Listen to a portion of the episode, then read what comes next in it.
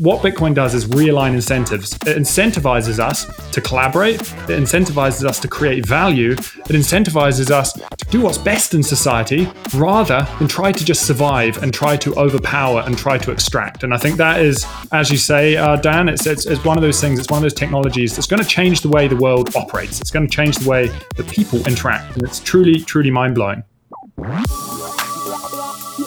This is the Blue Collar Bitcoin Podcast, a show where average Joe firefighters explore the most important monetary technology of the 21st century. We talk Bitcoin, we talk finance, and we talk shit. Hey there, folks. We extend to you a most heartfelt welcome in to the Blue Collar Bitcoin Podcast. This episode marks the first installment of a multi part series we have titled Bitcoin Basics. We have at least eight discussions planned, likely recorded roughly once a month, where we intend to explore the key topics and fundamentals of Bitcoin in a conversational, often provocative, occasionally wildly inappropriate, firehouse kitchen table type style. For this series, Josh and myself, Dan, are joined by Seb Bunny from British Columbia and Daz B from North Queensland, Australia, these two gentlemen spearhead Looking Glass Education, and we've asked them to join us because they possess tremendous understanding of finance and economics, as well as a true gift for elucidating Bitcoin. The goal with this series is to get the wheels turning for newcomers, maybe fill in gaps for others, or give those with a more full understanding of Bitcoin some ideas on how to explain it. The four of us would agree we certainly won't do Bitcoin full justice.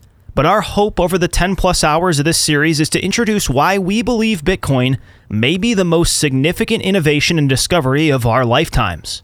This first episode is an introduction chat. We start off with each of us sharing our backstories and how we gain interest in finance, econ, and Bitcoin. Following that, we explore some introductory themes regarding what Bitcoin represents, and we set the hook for future discussions to come. If you don't give a shit about our backstories and want to get straight into the meat and potatoes, feel free to skip to roughly the 30 minute mark of this episode. Additionally, for every Bitcoin Basics episode, each of the four of us will pick a specific resource we recommend based on that topic. You can find these resources, along with all items mentioned during these chats, down in the show notes. One of the fundamental tenets of the Bitcoin journey and rabbit hole is taking real possession of your Bitcoin.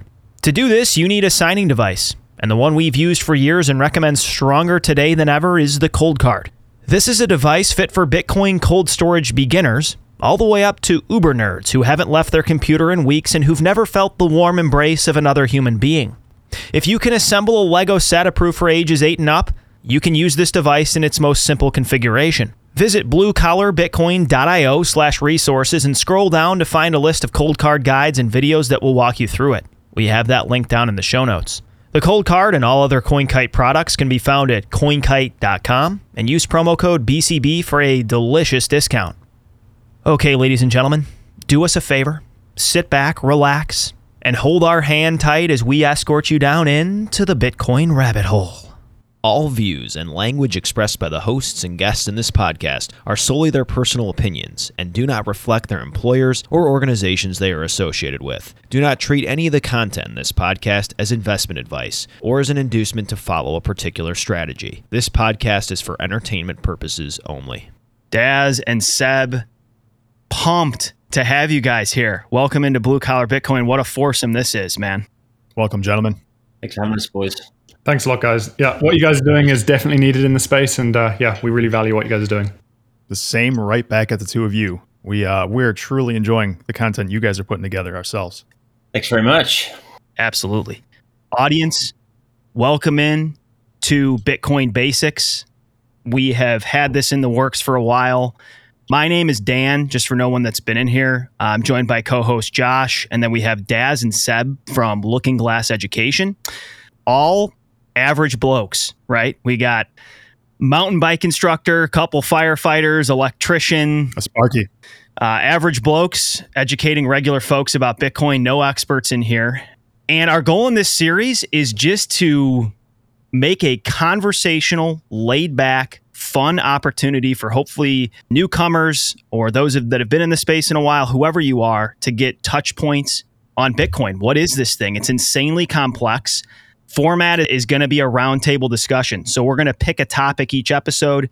each of us will go around, give an idea, and then we'll riff on it for a period of time, meant to be conversational. This is not going to be exhaustive. We're not going to, in however many hours we record, 10 or 15, cover every aspect of this thing because it is a rabbit hole deeper than you can imagine if you're new to this space. Today is just an introduction. So we're going to give intros to ourselves, who each of us are, how we came into Bitcoin. And then we're just going to wet some whistles, set some hooks, throw out some teasers, hopefully in preparation. We have eight episodes planned. This is episode one. Who knows if we'll do more than that? I'm pumped to be here, guys.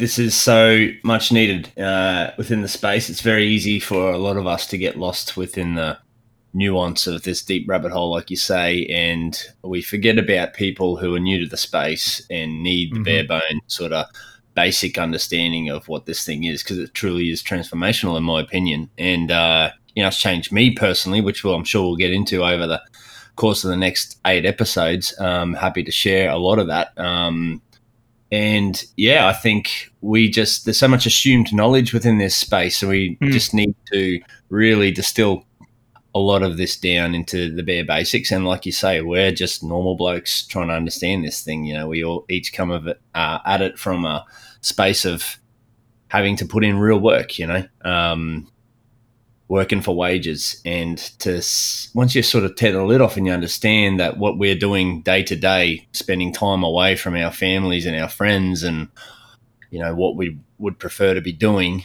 only to be slowly and surely robbed and eroded through you know inflation and the like. Uh, it's really quite, like I said, transformational. Once you lift the lid off that and you you start to realize you've been working for currency um, and, and not sound money, which again we'll we'll we'll dive right into this and explain all these concepts if it's flying over anybody's head. But um, yeah, just super pumped to to be here. Thanks for inviting us and keen to get stuck into this thing.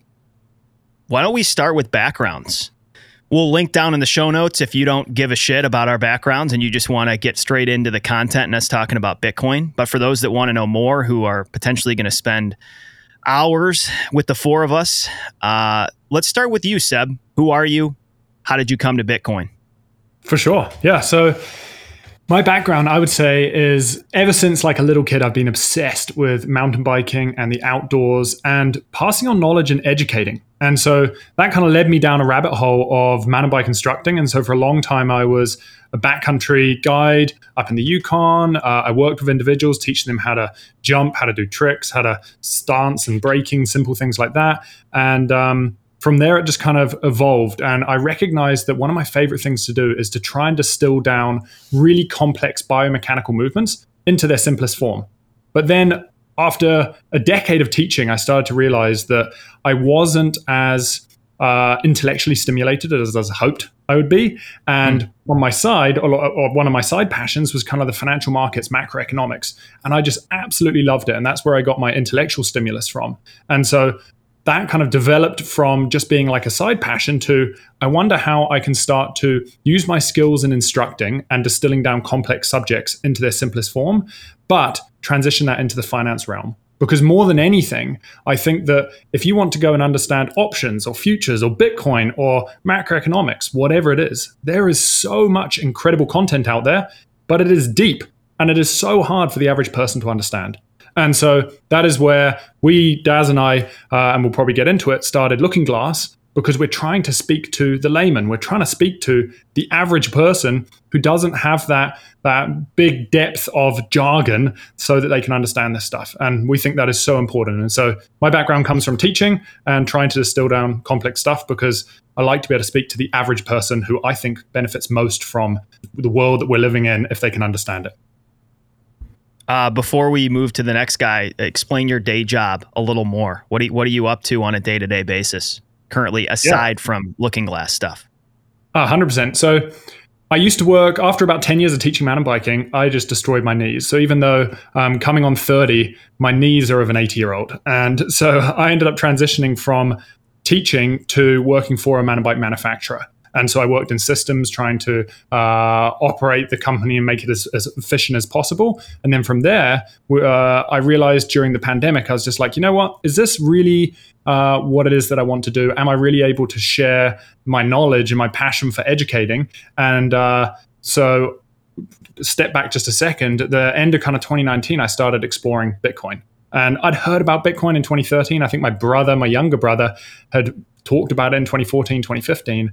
And uh, I was just like, it's a scam. I was a big Warren Buffett fan. Yep. You need intrinsic value. So I was just like, I'm never going to touch that thing. Such a common thread. And uh, so I ended up uh, the moment I discovered Bitcoin, I went deep down the rabbit hole. And at the start mm-hmm. of 2020, when the pandemic hit, I was just like, you know what? I'm working from home. This isn't necessarily the job that I want to be doing. And so I quit my job and just went full time into trying to educate. And although at the time and even still now, it's not necessarily providing a wage, I realize that sometimes you have to do things uh, without potential for reward just because you realize that this is needed in society. And I think people need access to this content. And so I quit my day job in, um, I think it was June of 2020. And then since then, I've just been writing content, trying to uh, help others and educate others. And so I'm working on Looking Glass at the moment. And then as a side project, I've also started a weekly free newsletter, which is called The Chi of Self Sovereignty. Uh, and that is all about how, it, like, why self sovereignty is so important. Because I realized that when I was writing about Bitcoin, like I love Bitcoin. I think Bitcoin is so phenomenal and changes everything. But I realized that I had so many other passions that tied into Bitcoin and sovereignty. Yes. And so mm-hmm. by writing a newsletter on sovereignty, I can kind of talk about whatever it is that, as you say, wet, wets your whistle. I can kind of expand on those things. So uh, the Chi of Self Sovereignty is my kind of side hustle. And then at the same time, uh, I'm also writing a book at the moment on uh, the incentive structure behind Bitcoin and how it changes or how money changes everything, it uh, inhibits or uh, amplifies what it is that we do. And so that's kind of my side hustle at the moment. Got a lot going on. Too that much. is a plateful, my friend. That it is. Daz. Yeah. So um, I'm an electrician by trade. Uh, come into this trade late in life, actually. So I um, I was about Seb's age, where I was sort of probably I don't know whether you hit that 30 mark and you all start to, you know, reassess what you're doing with your life. You know, kids started to come into the equation and so forth. And um, so I, I, started an electrician's apprenticeship, uh, which is a four year apprenticeship in Australia um, at the age of 30. And I've been in the industry 10 years now. So uh, I've also, um, along that path, studied electrical engineering um, at university level, but before that, I was a salesman. I, I used to sell durries for a living, which is um, Australian. You know, Australians always got slang for everything. So cigarettes. I was a cigarette salesman. You know that guy. Thank you for smoking. I was yeah. pretty much that guy, but not not as cool. You know, not not lobbying governments, but lobbying um, retail um, shops and so forth. So. Uh, and it, it's funny, like when I was earning wages, um, I used to work for salary, so it was kind of one of these really. It was a profound moment when I sort of come to the realization, and it's probably only later, looking back and reflecting on that whole system, that I realized how bad it was for my mental health. The, this whole concept of working for salary. So it didn't matter how much you put in or put out, you got the same no matter what. Mm-hmm. Um, and when I shifted over to, you know, I sort of come to the realization that I needed to increase my income. I was starting a family. Um, you know, wife was, you know, going to stop working for a period of time while the new new baby come out and I, was, I started to sort of panic and I was like, holy shit, what we're doing right now is both of us are working full time and we're living from pay to pay. Yeah. This isn't going to cut the mustard. So how do I, how do I try and leverage my productivity for the benefit of the family. And it boiled down to get off the salary. You have to go out and earn a wage as far as like an hourly rate, you know. So I um, I was lucky enough to get a um, an apprenticeship with a public utility. And where you are rewarded for your output, you know, the more you put in, if you want to work the overtime, you want to pick up the Saturday shift or, you know, work on your rostered day off, then you are duly compensated for that extra output. And it was only through that sort of incentive structure that I started to really, you know, we put ourselves in a position. You fast forward a few years, get through the apprenticeship, it's pretty grueling, you know, low wage, um, sort of, you know, you're, you're sweeping the shed, you know, you don't get a lot of those opportunities. But I knew, you know, it's sort of that, um, the high time preference versus the low time preference. It's, it's like if I just knuckle in and I do this four year apprenticeship, the carrots are going to be there at the end of it, you know. Um, and when when you finally hit that and you are you know compensated a good wage now I, I did have some savings i started to and i never had that before you know, humble beginnings. I, I, I grew up. Um, both my fam, um, my parents, one was a factory worker, and the other one worked in the canteen. Money was. I, I, I grew up with a respect for, for the value of money because uh, we didn't have a lot of it growing up, and, and it was only sort of post that thirty year mark where I actually started having excess income versus you know your outgoings that I was like, okay, now what do I do with this thing? You know, so it was at that point I started to look into investing and and um, and sort of put my uh, you know through those years I was used to studying. I was studying twenty hours a week to get chip away at this engineering degree, and there was a pathway for me. I was at a fork in the road. I could invest another three years and study part time and finish this engineering degree, which would give make me an engineer. I'm not an engineer. I've done a three year of a four year course, but I was at this fork in the road where I'm like, if I continue this engineering degree, I'm going to um, probably earn, maybe have a, a, really good job where I, I, would enjoy it, but I'd probably earn actually less money than if I stay on the tools, hand on the screwdriver, and have those opportunities to really to really hustle. So, but I, I was used to doing this 20 hours a week of, of study for this engineering degree. So I said, you know what, I'm going to funnel that energy into learning how to invest and all of this excess energy that I'm putting out through productivity, I'll try and turn into an investment strategy and went down that value investment rabbit hole. And this is where we are today. Josh. I, uh, I don't know if you guys have ever heard the saying that you don't really grow a brain until you're 25 years old around about that. I mean, for some people, they never really do. For me, I was fortunate enough, at least I think, to have grown one around 25. So that happened to be right around the time. I don't know what it is. This is kind of like what sparked my consciousness into like maybe political, economic being was Obamacare in, in the United States in 2010. I was kind of pissed about it, how the way I remember specifically Nancy Pelosi being like, well, we just have to pass it and then we'll read what's in it. You know, like that's just the way it works. Go fuck yourselves. So that sent me down this rabbit hole of basically Austrian economic. So Ron Paul was running for president in 2012. So all of these things kind of coalesced at the same time. So that sent me down this Austrian economics, gold, libertarian rabbit hole for a long period of time. And I do remember, and I know it was 2011 because I was thinking about it. I was sitting at this desk at the previous job I had in 2011, and the first time I read about Bitcoin was 2011. And I remember thinking, ha, that's bullshit. That'll never work. And so I get hired at, at uh, this job we have now. We're both firefighters. And I completely forget about all this stuff for like five years because I've never been a firefighter. I was just nose to the grindstone trying to figure this out, trying to keep my job, getting through the fire academy, all that stuff. So I just completely disregard most of this stuff for a long period of time. And in 2017, I think I was so I was listening to Preston Pysh on TIP. I uh, probably since about 2015 or so. He had mentioned Bitcoin a couple of times and then finally in I don't know, it was like July July I think it was July of 2017 it finally struck me while I was reading the book Sapiens. Both of these things kind of dovetailed together, and I was like, holy shit, this is a really, really big deal.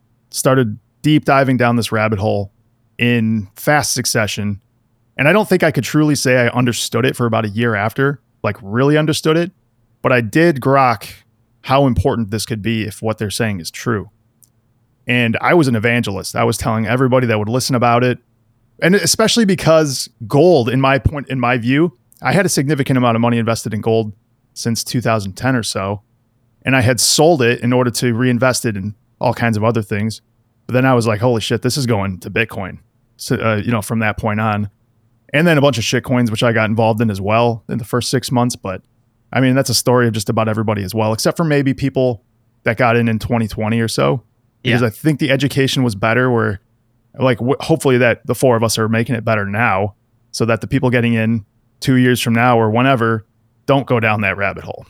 But that's all to say, thanks Preston Pysh. thanks Andreas Antonopoulos, uh, VJ as well. The bullish case for Bitcoin, huge for me. That was an awesome article.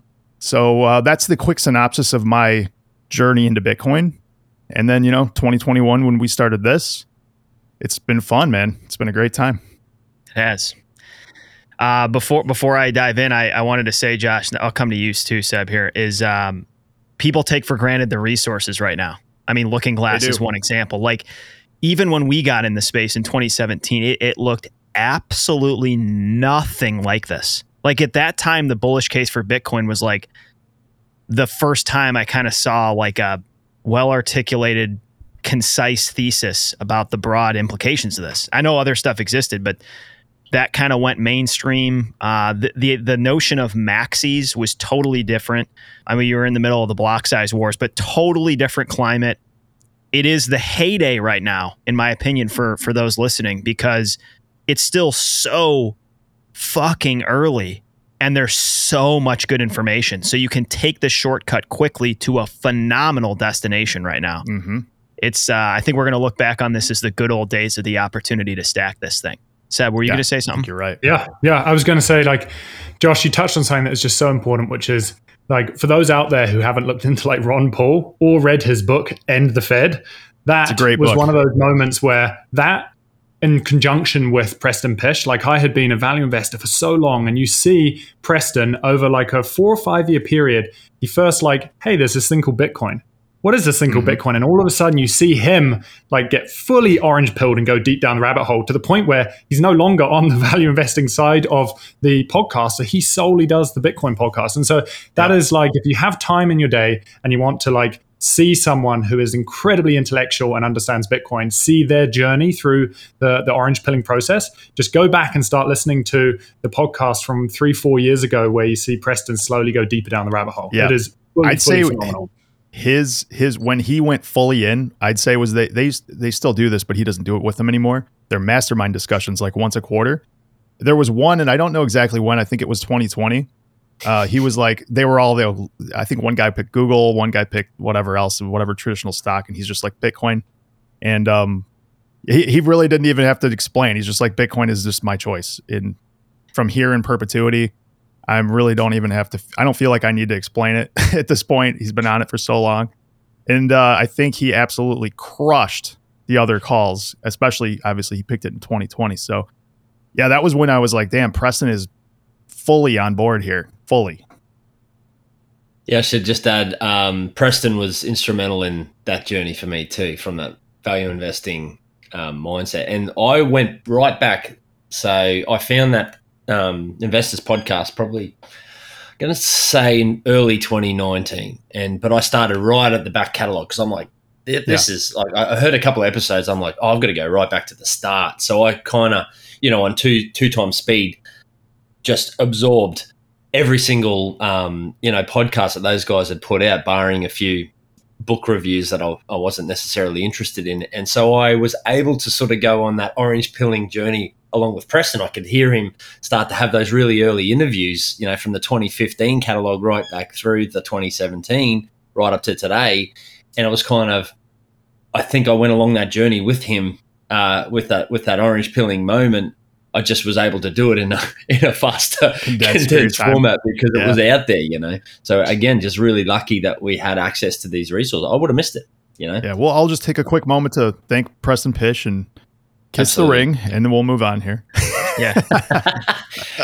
Over to Dan. Uh, my name is Dan. I am a father of two. I'm married. As Josh has already established, we are career firefighter paramedics. Unbeknownst to a lot of our audience, our job is 70% medical, like 30% fire for those that think we're saving babies every day. And that's true of most uh, career firefighters in our area.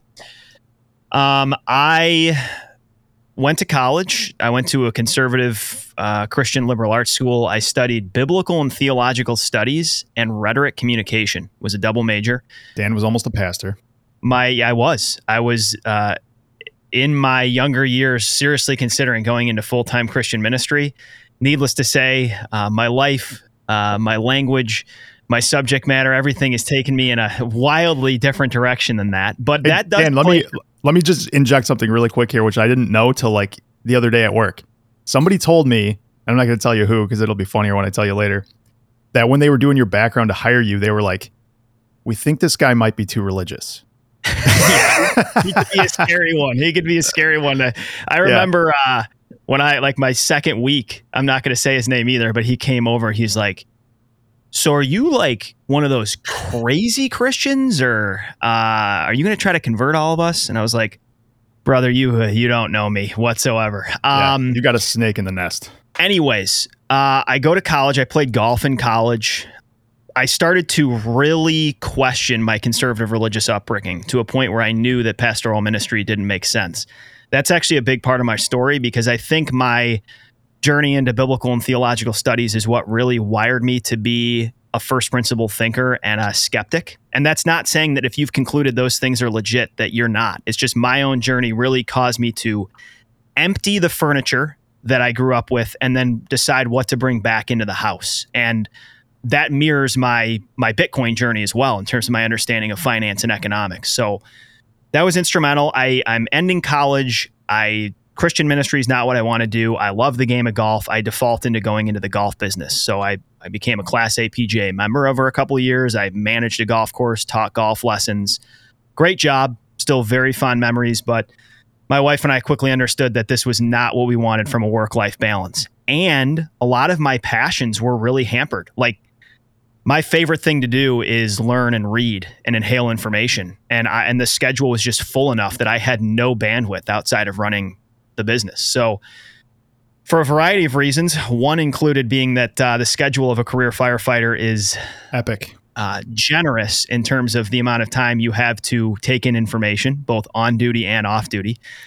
That shamelessly is part of the. I mean, I love first responding. I love being a medic, but my wife and I also sized up and said, hey, this is a schedule that's good for our family and good for my passions and hopefully good enough for my skill set, you know? So, went into the fire service. That was a long, kind of ambitious, ballsy transition. Like, quit my job with benefits and you know decent pay and everything and um, we took the plunge went to paramedic school you test you, you test kind of an insane amount when you're trying to become a, a firefighter. You just you know just keep throwing darts at the wall hoping something hits the target.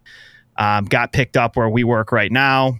And ju- i mean there's a lot of amazing cool people where we work but immediately was surprised that josh was there. Like i was not expecting to find so much of a kindred spirit. Um, and that's not even just like how we view the world, because Josh and I actually have quite different worldviews. We're actually very different people. We overlap a ton, but we have a ton of differences. It's more just his love and passion for learning that impressed the shit out of me. And so Back at you. we make a connection. Um, he's in that phase that he identified, which was he's just proselytizing the shit out of Bitcoin. I remember where I was sitting when he first explained it to me.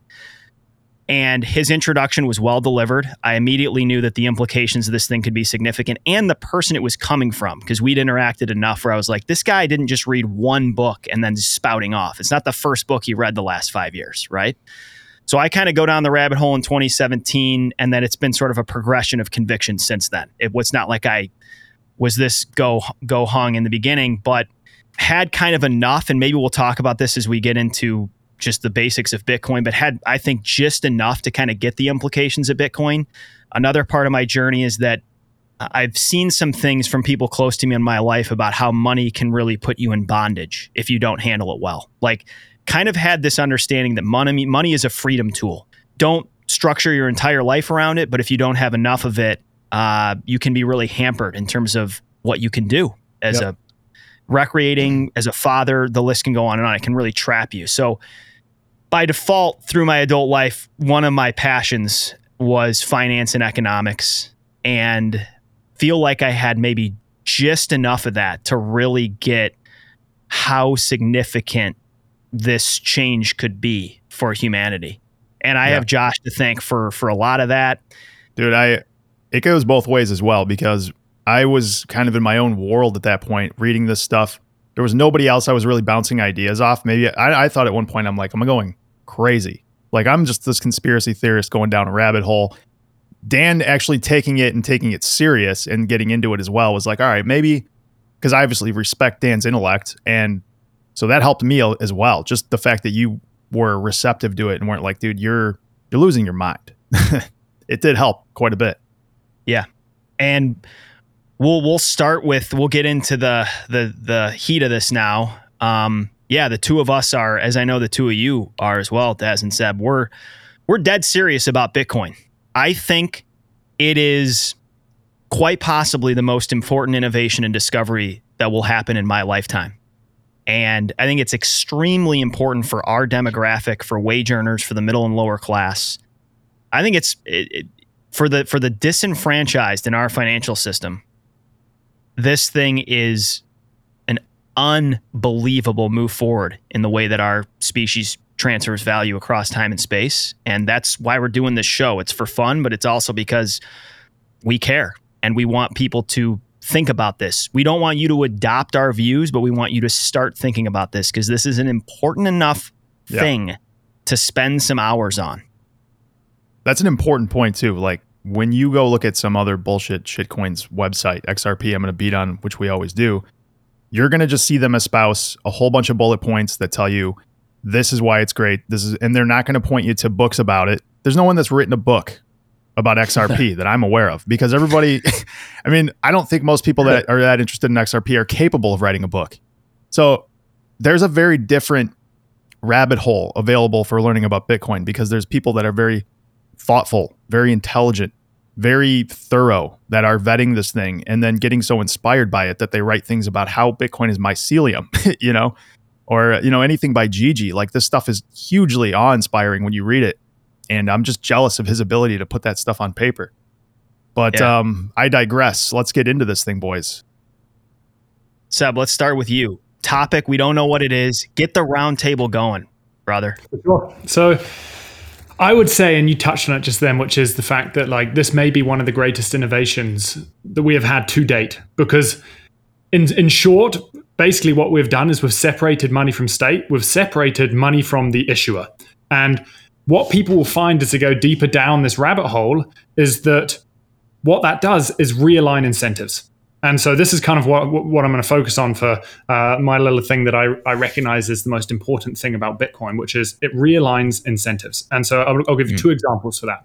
So first, because Bitcoin, you can store it in your head, uh, whereas most other wealth is very centralizing or it needs to be it needs to be physically stored. What happens is it's easy to steal and it's easy to take.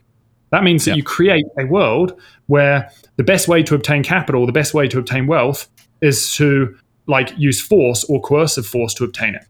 Whereas in the Bitcoin world, what ends up happening is because the only way to obtain capital, because someone is storing this value in their head rather than physically, is to offer value. And so all of a sudden, you've realigned those incentives. Rather than using force and coercion to obtain something, you use value and value creation and collaboration to obtain value which I think is truly, truly amazing. And then the second one that I'll uh, kind of touch on, which is when we have a system right now that is built on growth and debt, and we will talk about this throughout this podcast series, when we have a system that is built on growth and debt, our monetary policy has to continue devaluing the currency in order to be able to continue to survive. And what that means is it does not incentivize you to save, it incentivizes you to consume. Whereas what yeah, Bitcoin does, when you have something that there's only a finite supply, all of a sudden, that means that as the world grows and productive capacity increases, that means our purchasing power increases, which means over time, it's actually incentivizing us to save. And so the implications of this are so incredible. And so going back to kind of the start, I think what Bitcoin does is realign incentives. It incentivizes us to collaborate, it incentivizes us to create value, it incentivizes us to kind of do what's best in society rather than try to just survive and try to overpower and try to extract. And I think that is truly, as you say, uh, Dan, it's, it's, it's, one of those things, it's one of those technologies that's going to change the way the world operates. It's going to change the way the people interact. And it's truly, truly mind blowing. I, two things I right off the bat I want to comment on what you just said. Number one, this this realigns the entire concept of violence, and I think um, Jason Lowery yeah. loves to talk about this. Although I don't think I necessarily agree with his point of view, it's still interesting. But the fact that you can't just coerce people violently, it could, it could. The caveat this with that. This could change the way that wars are waged in the future. It could change the way that people interact with each other in a manner of violence. It's just, it's that big of a deal. It really could affect change in that way. And the other thing that you talked about was this deflationary idea. And I want to mention Jeff Booth's book on this topic because that is a really, really good synopsis of that whole idea encapsulated.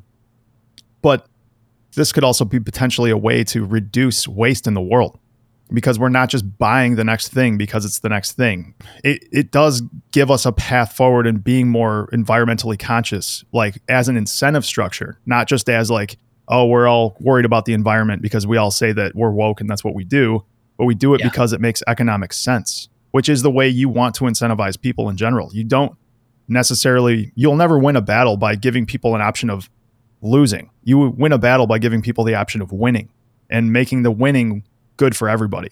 It's a win-win situations that we want to perpetuate all the way down. Hundred percent, and uh, that that dovetails exactly when when we sort of posed that question um, before we joined.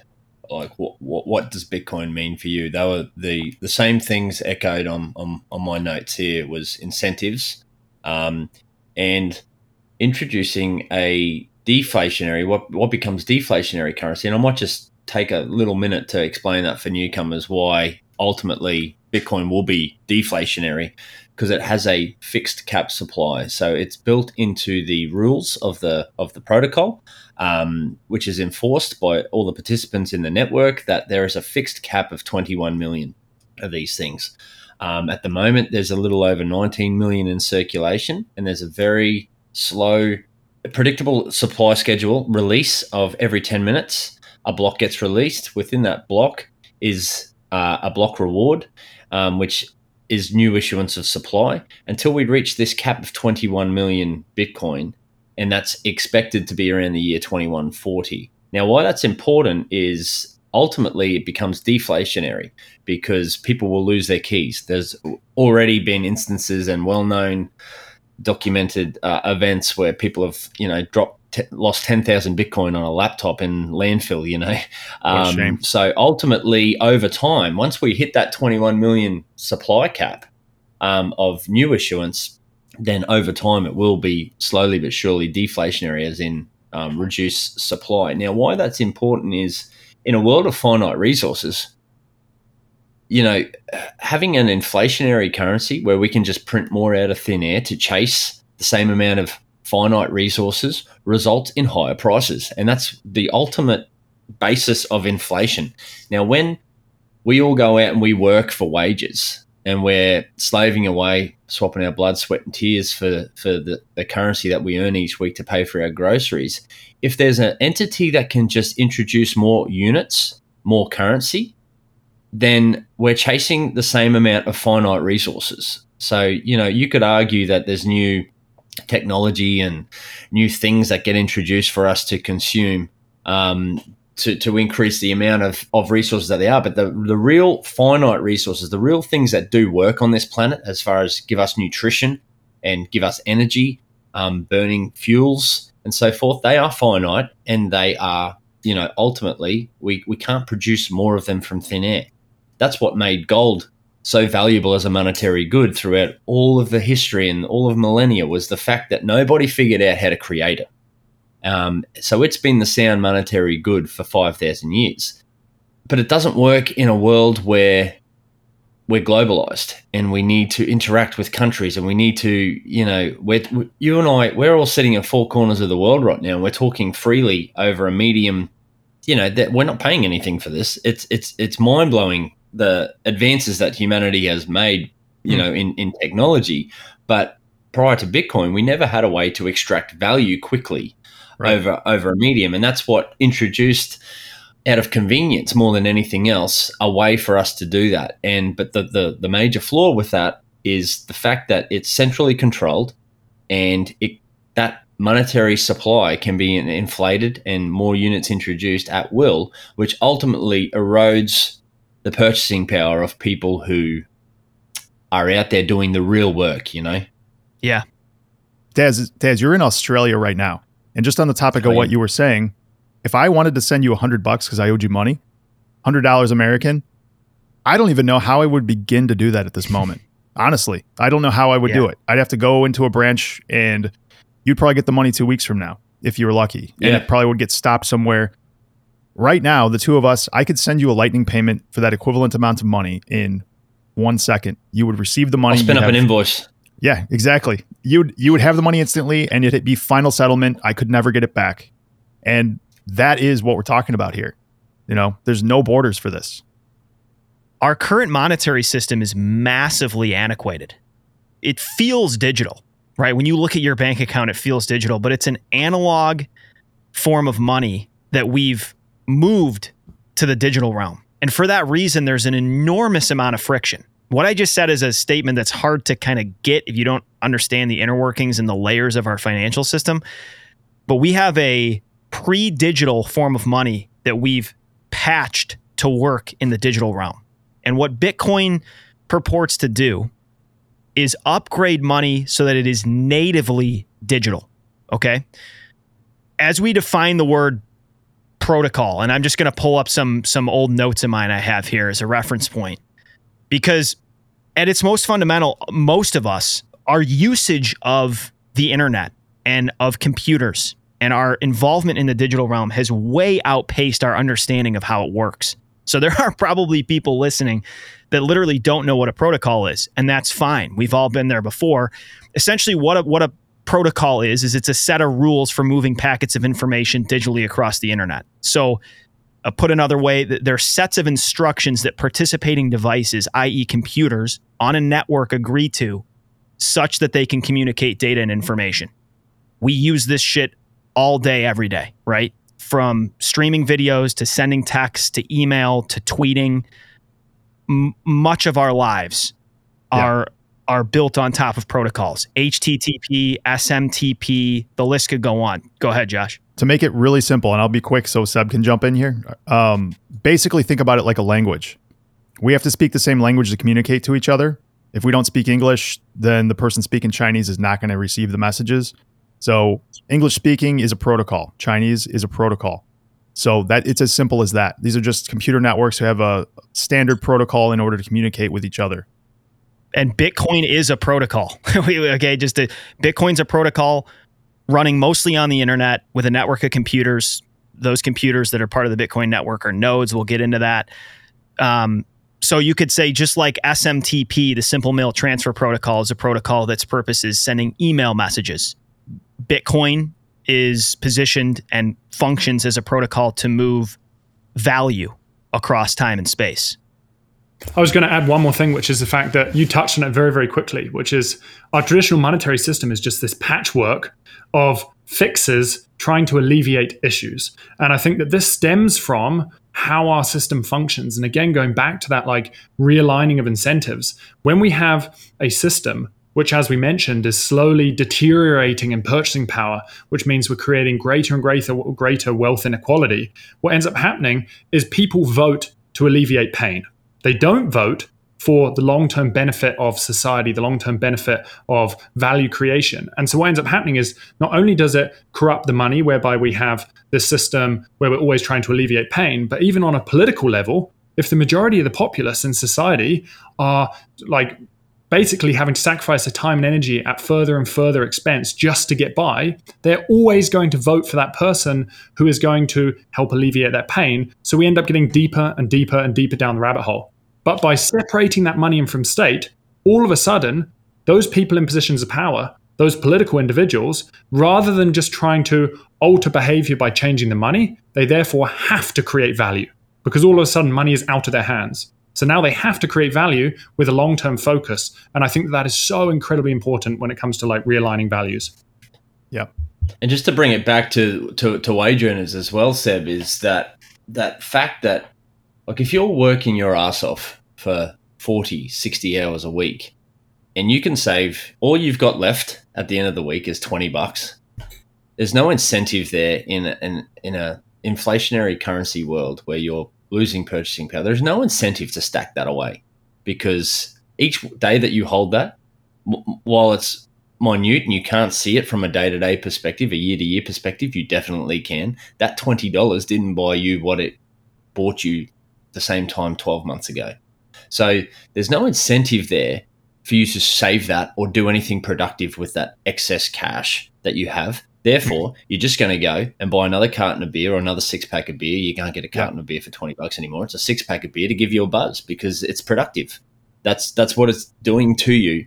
Whereas if you change your um, perception on if you're saving in a monetary good that increases in purchasing power over a long term, man, your incentive, your whole way of looking at your life changes. It pivots. It's what can I do? How can I hustle? How can I pick up that extra shift? Because I know if I work, you know, I'm working tomorrow, uh, uh, Sunday for me. Sundays, I hate working Sundays, but financially, it's worth my time to do it because I know I'm going to be able to stack more sats, which is a denomination of Bitcoin. You know, I know I can't, that Saturday's not going to buy me a whole Bitcoin, but it buys me a stack of sats, right? So my yep. whole incentive structure um, you know, obviously weigh up what's worth my time spending time with your family or whatever. But at least it's in within my power to make that decision then, and that if I if I choose to do that, then I know I'm going to. From a long term time horizon, it's definitely worth my time to to go and invest that time now, um, hustle and stack, and then you know, change all my behaviors from my consumption patterns to what am I eating, how many times we eat out per week. You know, it makes you reevaluate how you're spending your time, your energy, what money you're spending um, on a day to day basis, how you can be a bit more thrifty, how you can look at your overheads from who's dipping their hand in your pocket. You know, I went from four subscriptions down to one you know, you, you got your Netflix and your binges and all of these other ones, whichever ones you guys have got in in, in your uh, jurisdiction. Yep. But um, you know, I'm sitting there. We had all these subscriptions. I'm like, why are we doing this? We don't even watch that much TV. One's fine. You know, one mm-hmm. one will be enough for the kids and the wife and everything to to to be. up. So you just go through everything that you know. You're just incentivized to find more thrift in your yeah. life because you know you can save in a protocol that's going to increase in purchasing power over time. What's really important to highlight, I guess, and we'll get to this in this series, is is that volatility. You got to iron out that volatility, and we can talk about strategies and so forth. But it's really important to highlight. We get it. Anyone who's new listening in, you go, how can you seriously be talking about a savings protocol when the price goes from sixty thousand dollars down to sixteen thousand dollars? What we're advocating for is a very long term time horizon when you look at this thing. Um, and I, I, guess, uh, are we happy to just touch on that DCA strategy straight away, guys, or do you want to save that for another day? Uh, I just actually, you said something I wanted to uh, comment on really quick. Just on the idea of capital accumulation. There's a lot of people, I think, that almost demonize that idea. Like this Scrooge mm. McDuck idea people have in their heads of these rich people trying to steal or not steal, but trying to get as much money as they can just so they can, you know, go swim in it or something. Capital accumulation is the backbone of everything. When you save money and you reinvest it into the stock market, your favorite company, a company you think is going to grow, that money is now being used in a productive way to make society better. When you take that, say, $20 you have at the end of the month or end of the week, and you piss it away on something stupid, the money is squandered you take it and reinvest it in say apple or you know a productive company the money's now going to work in order to produce things that the world wants. And this is again back to incentive systems. Like capital is an incentive to make the world work and make the world a better place. Whereas squandering it on you know stupid frivolous stuff is just pissing it away and it's a net negative for the world. So this mindset basically this poor mindset of throwing the money away because it's worthless versus reinvesting it because you have this you have a longer term point of view where you want to make yourself richer in the future and you want to and you're also bettering the world in a meaningful way by capital accumulation. So I just want to make sure that that's a well understood point because that's the mindset shift that Bitcoin the idea that we have is that Bitcoin changes the way money is viewed from something that's a throwaway trash item basically to something that is valuable and something you want to hold on to in perpetuity. And it's definitely yeah. done that for me, man. I have saved more money since wanting to get on a, you know, since understanding Bitcoin than I've probably for the previous 30 something years of my life. And I think you bring up such a good point, Josh, which is I think a lot of us believe that our values and our beliefs come from whether it's our genetics, whether it's our parents, but the reality is that they're from our environment. And so, if money, which is like the most foundational part of our environment, everything is downstream of money, if that is corrupted, it's going to impact how we save, just as you say, Josh, yep. our values, how we give back to society. So I think that it's about changing this mindset to believe that actually, you know what, if we can fix the money, it can alter many, many areas of the economy. And actually, I would argue near every area of the economy because everything Yeah. is downstream of money. Oh, great point, man. Yeah, it's all incentive, man. Money is the carrot. You know, if the carrot is corrupted, you're not going to chase that meaningful capital accumulation. It can be argued that it is the most fundamental form of human language. Yeah. And like you said, if you if you take pretty much everything in your life and trace it back, money's involved somehow, right? The food you eat, your children, what you do for work, what you do recreating. I I mean, it's it's like you said, Josh. There is in some people's this is more of like a religious thought but in a lot of religious contexts there is the like escape the worldly get away from money which i understand. Like you shouldn't be beholden and, and in bondage to an obsession with growing wealthy. Like that's probably not the healthiest thing to do but that's not to say that you shouldn't be conscientious and preoccupied and driven to uh, feather a nest that's appropriate for you and your offspring. And at the core of that is money. And we're going to suggest in this series that the best feathers and twigs and mud to, to create that nest uh, include quite a bit of Bitcoin. it's important to remember our grandparents had it right. You know, all of our grandparents, I- I, think I can speak for, for everyone here, where they were big advocates of saving money. But the really fundamental difference was money was money back when they knew it as money. And it's only since 1971 that we've been on what's, and we'll expand on this to explain exactly what we're talking about in, in, in later episodes. But fiat currency is the standard that we're on now, which, as we've spoken about at length, can be printed out of thin air. Prior to 1971, money was gold backed, largely, uh, with periods of, of skipping in and out. But that's what your grandparents knew. So that, that that's the values that they instilled in us. Yep. And we've grown up in a world where currency loses purchasing power. And like, even though we might not have been conscious of that, subconsciously we are aware of it, and we have been built up up in this financial system that's been developed and evolved around this fiat monetary system with that basal knowledge, unconscious knowledge that your currency and your money is losing purchasing power. So we're actually pushed into riskier assets as we go because we're looking for a if we do have excess um, uh, excess value from from our productivity, we've we, we can't park it in a bank because fundamentally, I think you know as as human beings, we consciously knew that it wasn't working. so we've been, you know, and the and the whole financial system has been uh, developed around this. Like I said before, pushing us into riskier and riskier assets. So equities are one of the most riskiest assets you can you, you can invest in because you are often third or fourth in line if a, if if something was to go insolvent in in order to get your money back. Um, but that is what has been sort of touted as the best place to put your money for the last decades. You know, uh, it's it's you know if you're not investing in stocks, that is the only form of investing I knew about. You know, Yeah.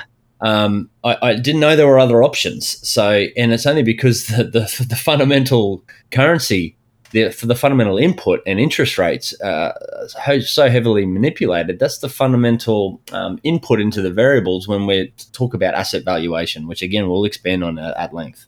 Yeah. The money Good that point. people are paid in is not a form of money. It is not a monetary technology that it's advisable that they save in.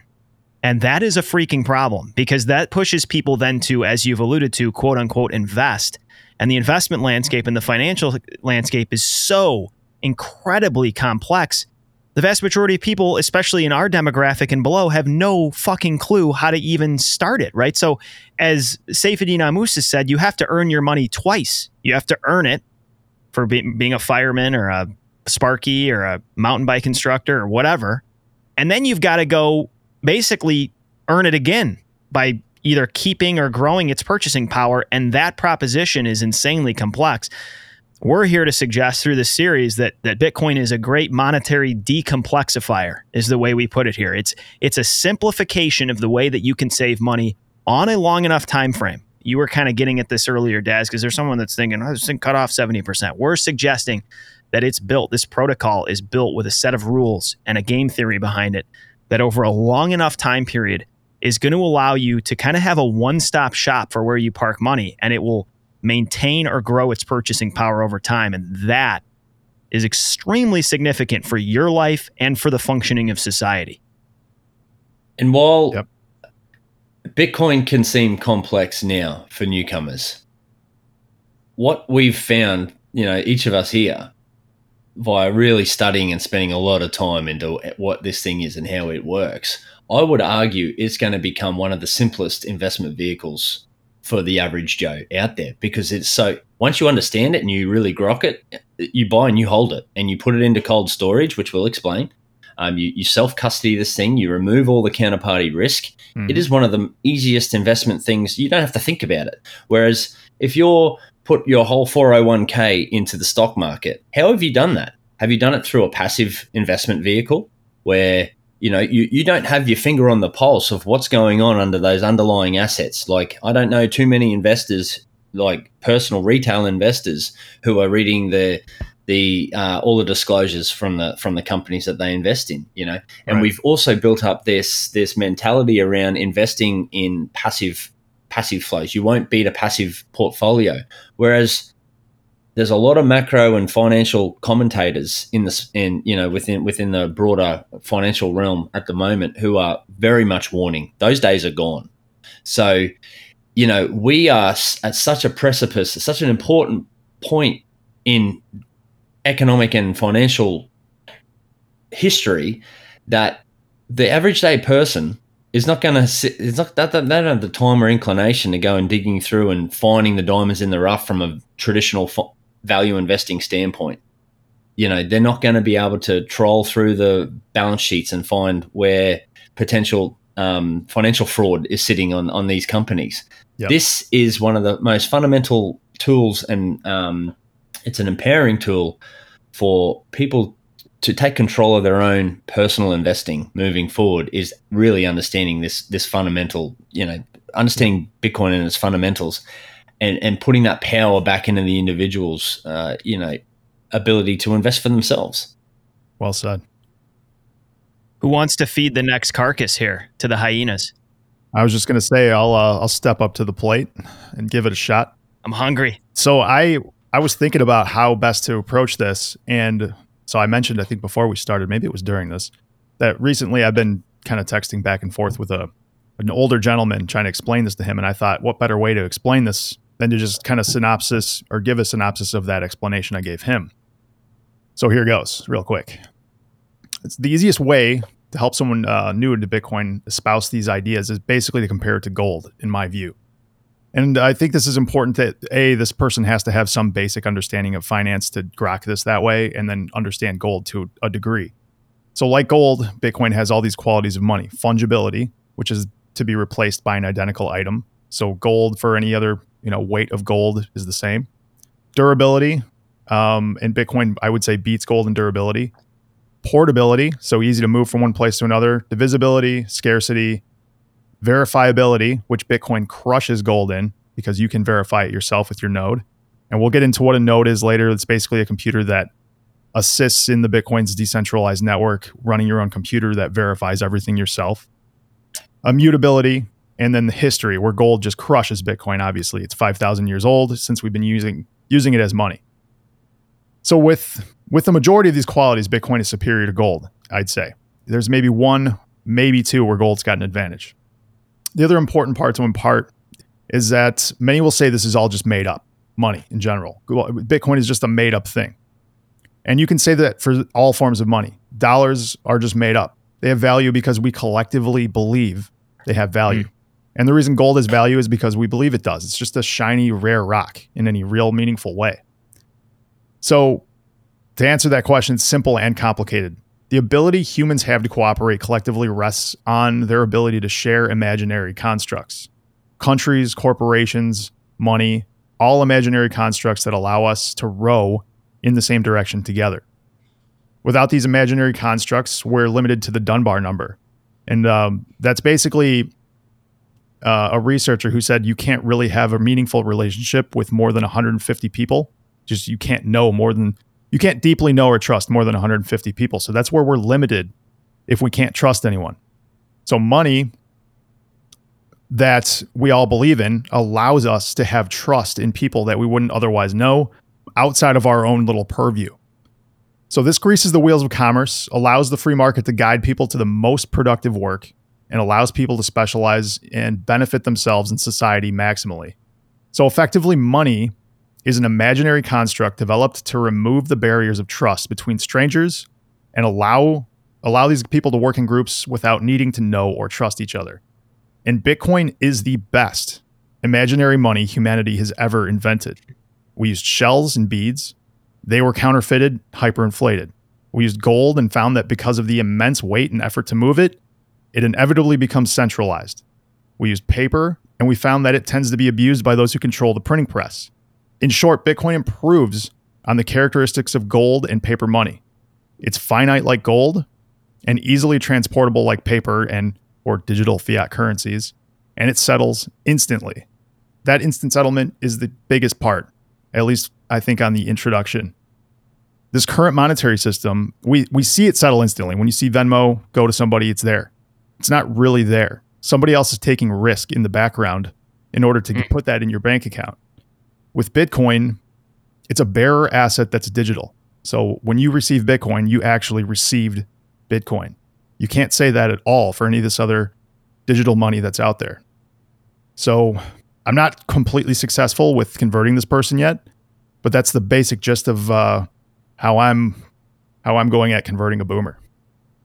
Yeah, I think what you said is so spot on. And I think there's something that's really important to highlight there, which is a lot of people respond with the whole gold thing, saying, yeah, but gold is physical, gold is tangible, and that's why gold has value. Or they may respond and say, yeah, but when you look at equities, equities have intrinsic value because they have cash flow. And I think the reality is when you start going down the Bitcoin rabbit hole, and when you even just dive a little bit into philosophy, you start to realize something called the subjectivity of value. And that is that value is completely subjective to whoever uh, like deems it to have value. And so I think that when it comes to Bitcoin, because Bitcoin trades at a price, it shows it has value.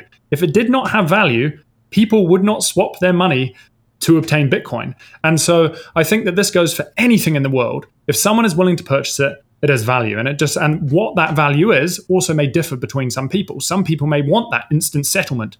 Some people may want that savings vehicle. Some people may want the ability to mine bitcoin or basically monetize energy directly. And so depending on what you value is going to de- uh, determine what you find valuable in bitcoin and that is so important. And so when people say well tell me why bitcoin is valuable the reality is that there's subjectivity to it. Like what what what that what do you find valuable in this world? And then you can start to help people along their argument.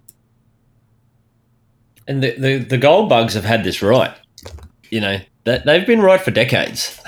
I agree. the problem was gold wasn't better than fiat for a lot of reasons um, that made it convenient. So that that's pretty much the, the the only way that fiat is better than gold was the fact that it could be transferred quickly um, you could reduce to a large extent a lot of the intermediaries if you needed to, you know, house your gold. It needed to be stored like within a central bank or within uh, the Bank of International Settlements, for example, is a big player in the space. So the, the fiat rails were then very much, you know, your bank then looks after your ledger and they're completely uh, you know control. Their database doesn't have to be shared with anyone else. So while you're introducing probably more intermediaries it probably wasn't a good way of explaining it. You're, you're reducing how many people have the hand in the in the pie um, when you're just looking at that centralized ledger. The the the reason why gold has failed was because in that globalized world it you know it couldn't be transported safely securely and, and quickly that's where fiat really got its legs. The difference between Bitcoin and fiat is Bitcoin is better than fiat at doing all of those things because you can send it across the world instantaneously, cheaply, um, you know, with final settlement without intermediaries. So we're completely removing all of those intermediaries who have their finger in the pie yep. altogether. It is me and you extracting value, and it is fiercely enforced through energy. So if you want to change that, you have to expend a lot and a lot of energy, so much so that it is out of reach of any government, any corporation, or you know any centralized entity. They can't stop that now. It is too big. They may have been successful in, in the early years of Bitcoin. And again, we're, we're going to dive right into these topics. I'm so pumped because there's so many different aspects, and I just want to Yep. Bl- blurt out, you know, you everything in one hit. But um, there's so many aspects to this thing. It just makes it a better money than, than gold. So again, just to reiterate that point, gold bugs had it right. They just didn't have a better money. Bitcoin is a better money. I think the only way I'm going to worry about gold killing Bitcoin here is if somebody invents the teleporters from Star Trek. Then we have something to worry about, boys. Then like we're- when people we're they're transporting that shit around, we're uh, we're, we're fucked.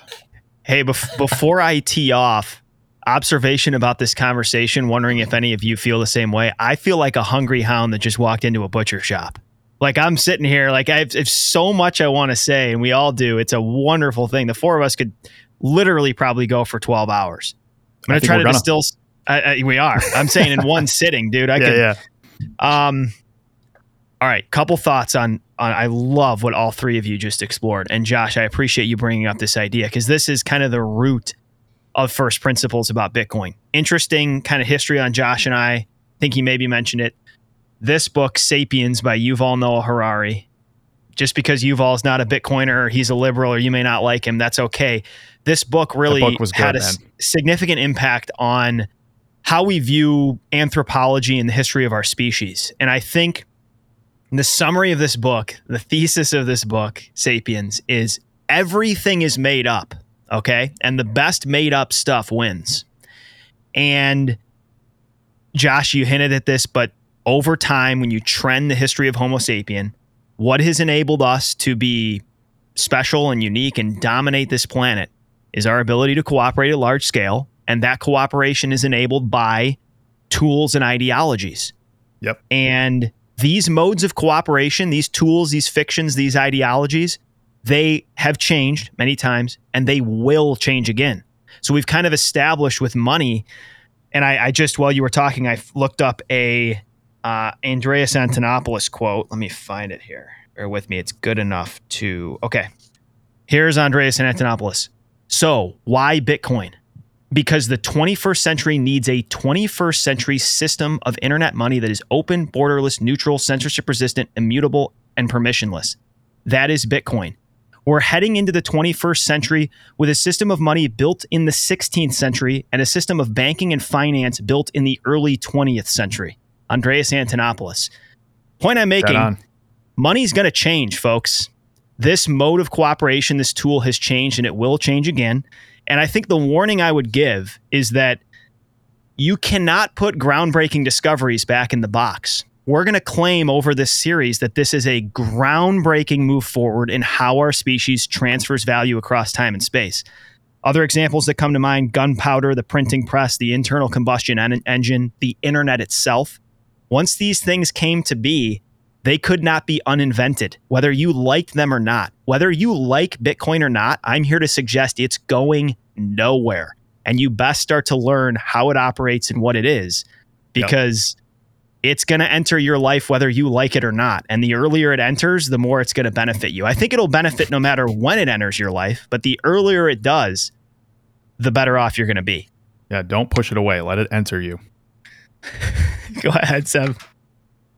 I was just going to say quickly that I think what you touched on is so important, and that is that over time, the species that have been able to survive have been able to see reality as it is. If we do not see reality as it is, then we're going to make our decisions built on a poor foundation. And when it comes to Bitcoin, what is so fascinating when we say, well, money is kind of the root of everything, like everything kind of uh, stems from money. The reason why we say that is if you think about it, what is the most important thing we have? And that is time. Time is truly scarce. In our day, we only have 24 hours.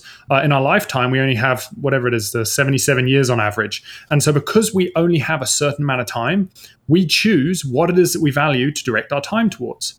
Well, the only way to obtain money, ignoring a printing press, the only way to obtain money is to spend time doing something to then get remunerated in money. And so, money, in an essence, is basically the most important data stream we have because it is the data stream showing where people are willing to spend their time, where people are willing to push value. And so we do not want to corrupt that because what that does is allow us to understand okay, in society, this is valuable because we see money flowing towards this thing. in society this is not valuable because there's no money flowing towards this thing. So when you corrupt that data stream, which is arguably the most important data stream in society, that is actually detrimental to humanity because we're building mm. off inaccurate data. Absolutely. I 100% agree with you that market prices are the most important signals in the world. That is how, like, when something is in scarce supply, its price skyrockets. And guess what that tells the market? It tells the market, you better have a damn good reason to buy that thing because it's extremely expensive and you have to expend a lot of resources to get it. And guess what happens? The equilibrium will fall back to middle because a lot of people that don't need that thing won't buy that thing. And then the price will relieve itself back to some kind of norm. So all of these things, like like I'm just gonna go off on this, but politicians talking about price controls, they are absolute clowns. Like to to to put price controls on something means that you will make it unavailable. It's either A, you let it get expensive and you allow the market to, to figure it out, or B, you make it unavailable for everybody that needs it. Like there's no middle ground there. That's the only two ways this goes. And that's why somebody, the four of us, celebrate might be an extreme word, but we celebrate crypto contagion rolling downhill. Like it's the fun. Bitcoin price is cut off because tons of bullshit has been liquidated and imploded. And we celebrate that because we want markets to work on their own. Like when contagion spreads and markets get obliterated, that is the clown sifter. Like it it sifts out the the just total idiocy idiocy to irresponsibility to just not a good idea. I'm not saying that everybody that founded a, a crypto business that just went belly up is is a total clown, but we learn when things are bailed out. That's an artificial prop in the market, and we don't see what's actually there. And this is a big statement, but Bitcoin is so much more fair at the foundation and and so unmanipulable that I really believe it will bleed into making markets just far more fair and the cost of capital far more realistic through the entire capital stack. This is kind of back to Preston Pysh. This is like the origin of his interest in the, in this is getting once again an accurate price of money, if you will. Yep. And and Bitcoin really enables that. But when we have centralized forms of money at the behest of policymakers who are voted in on four year timeframes, that can increase in the supply of money and change liquidity in the system, we don't get an accurate representation of what actually has value and what doesn't. And we'll we'll explore more in this series, but Bitcoin purports to fix or improve that that dynamic. Amen. Amen.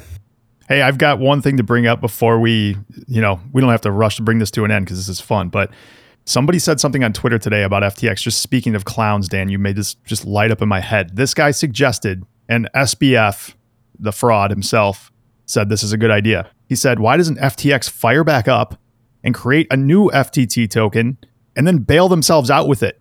Like that.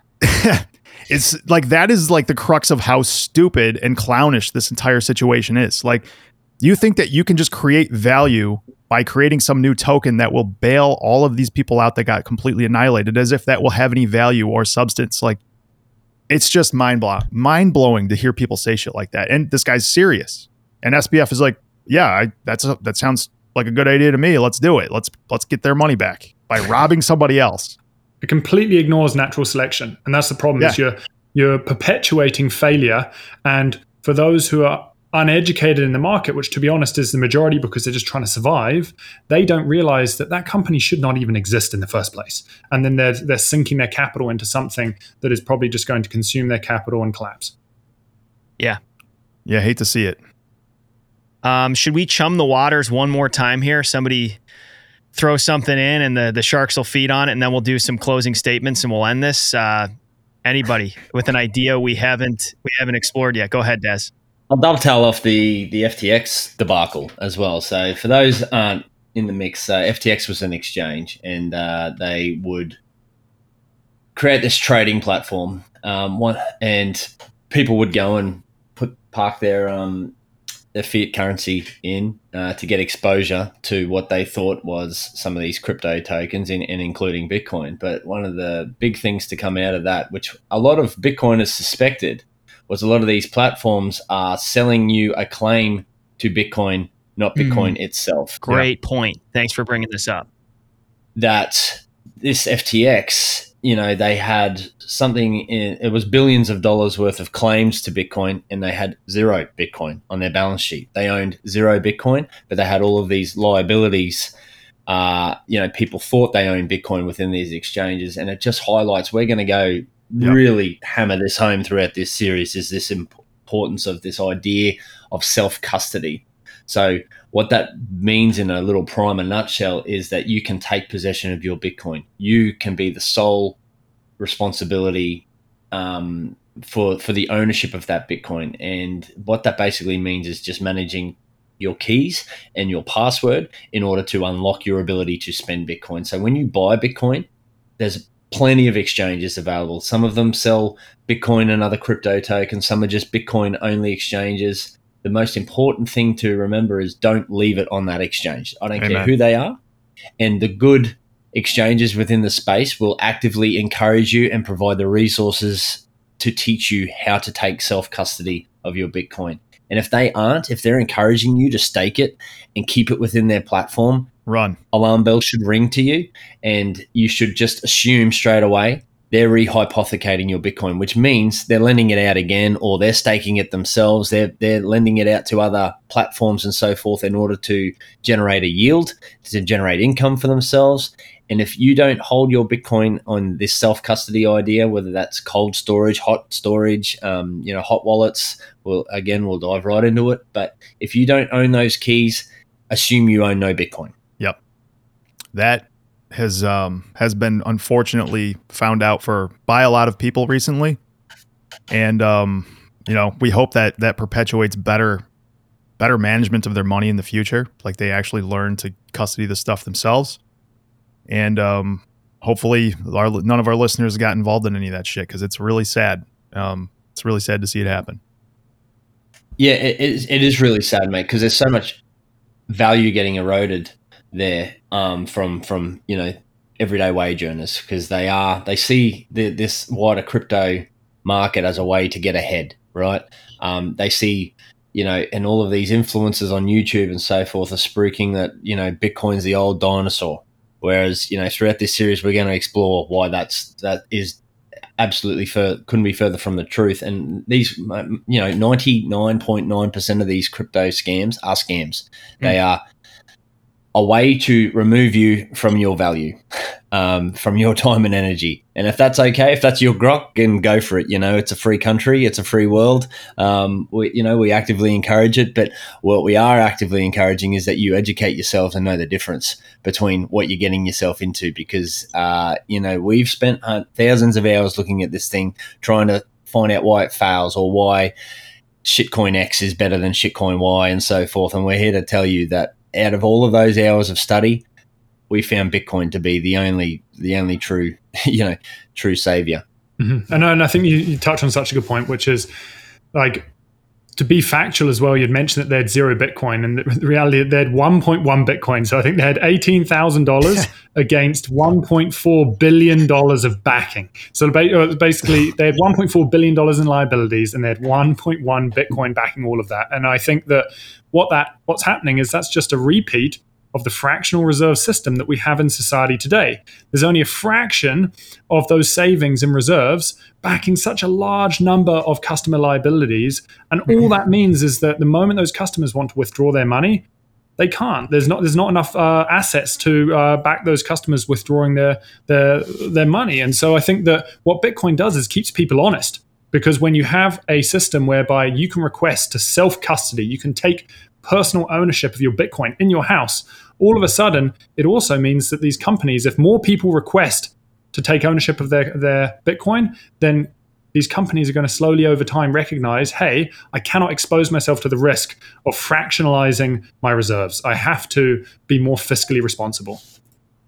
Yeah, and I'll, I'll just add as well through that whole FTX debacle, um, I know zero Bitcoiners who self custody their Bitcoin who were worried through that whole time because there is absolutely no way that contagion can leak through to my ability to self custody my Bitcoin, aside from uh, you know the temporary anomaly, which is the Bitcoin price in US dollars.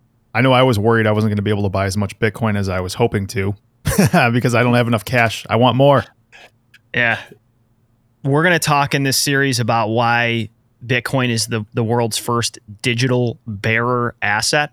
We've hinted at some of what this means. There are no intermediaries, there are no trusted third parties in Bitcoin.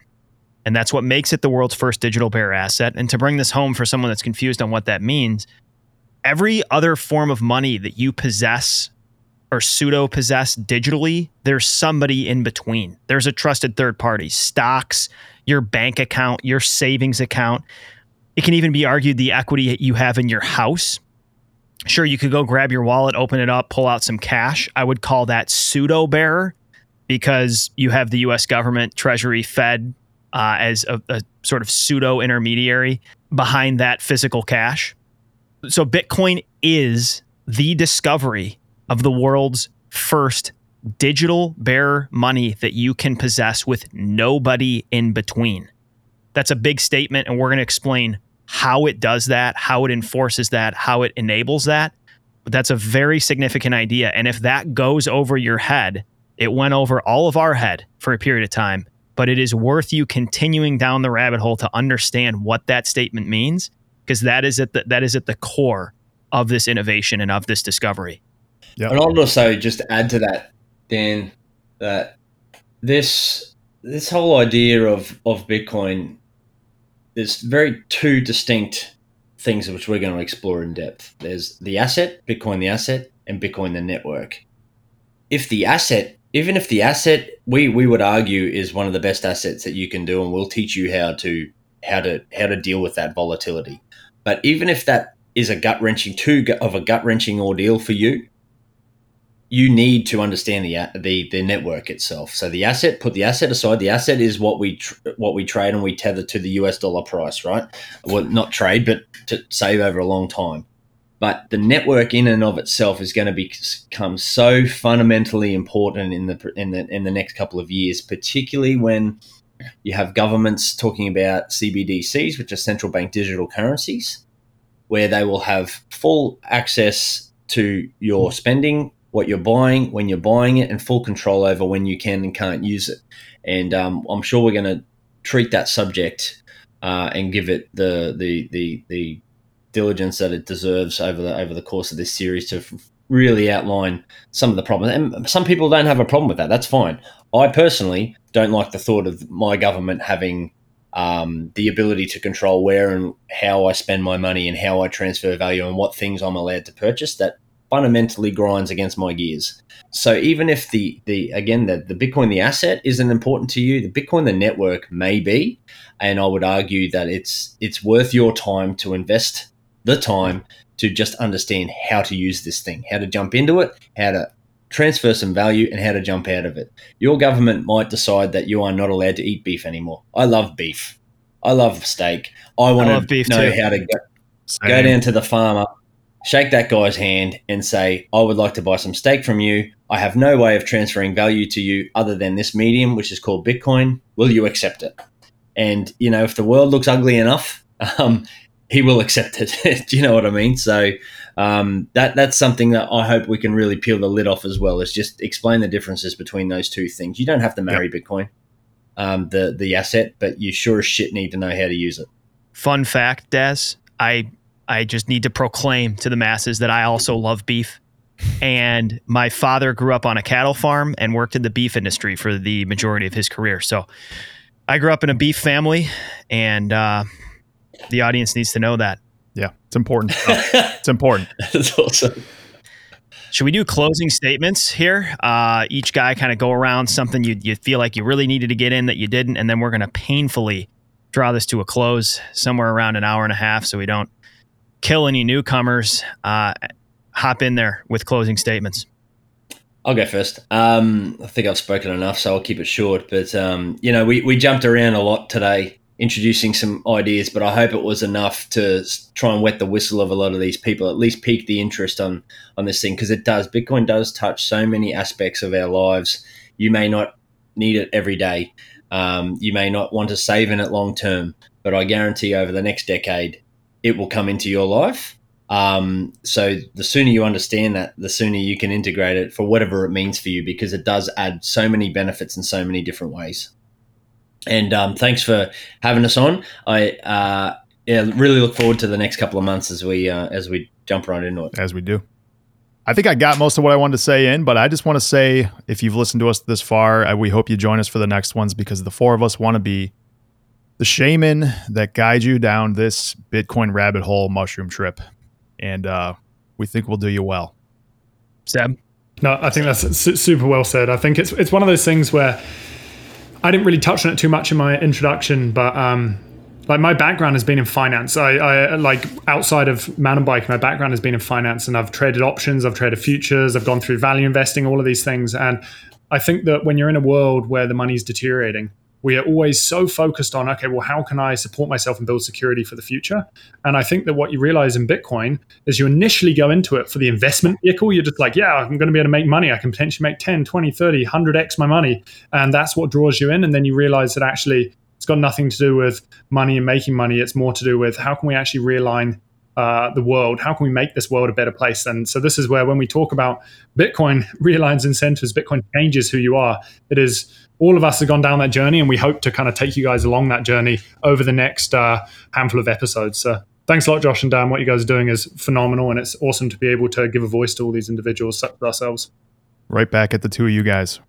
Um, to close us out, I'm just going to make the statement that Bitcoin is simultaneously startlingly simple and tremendously complex.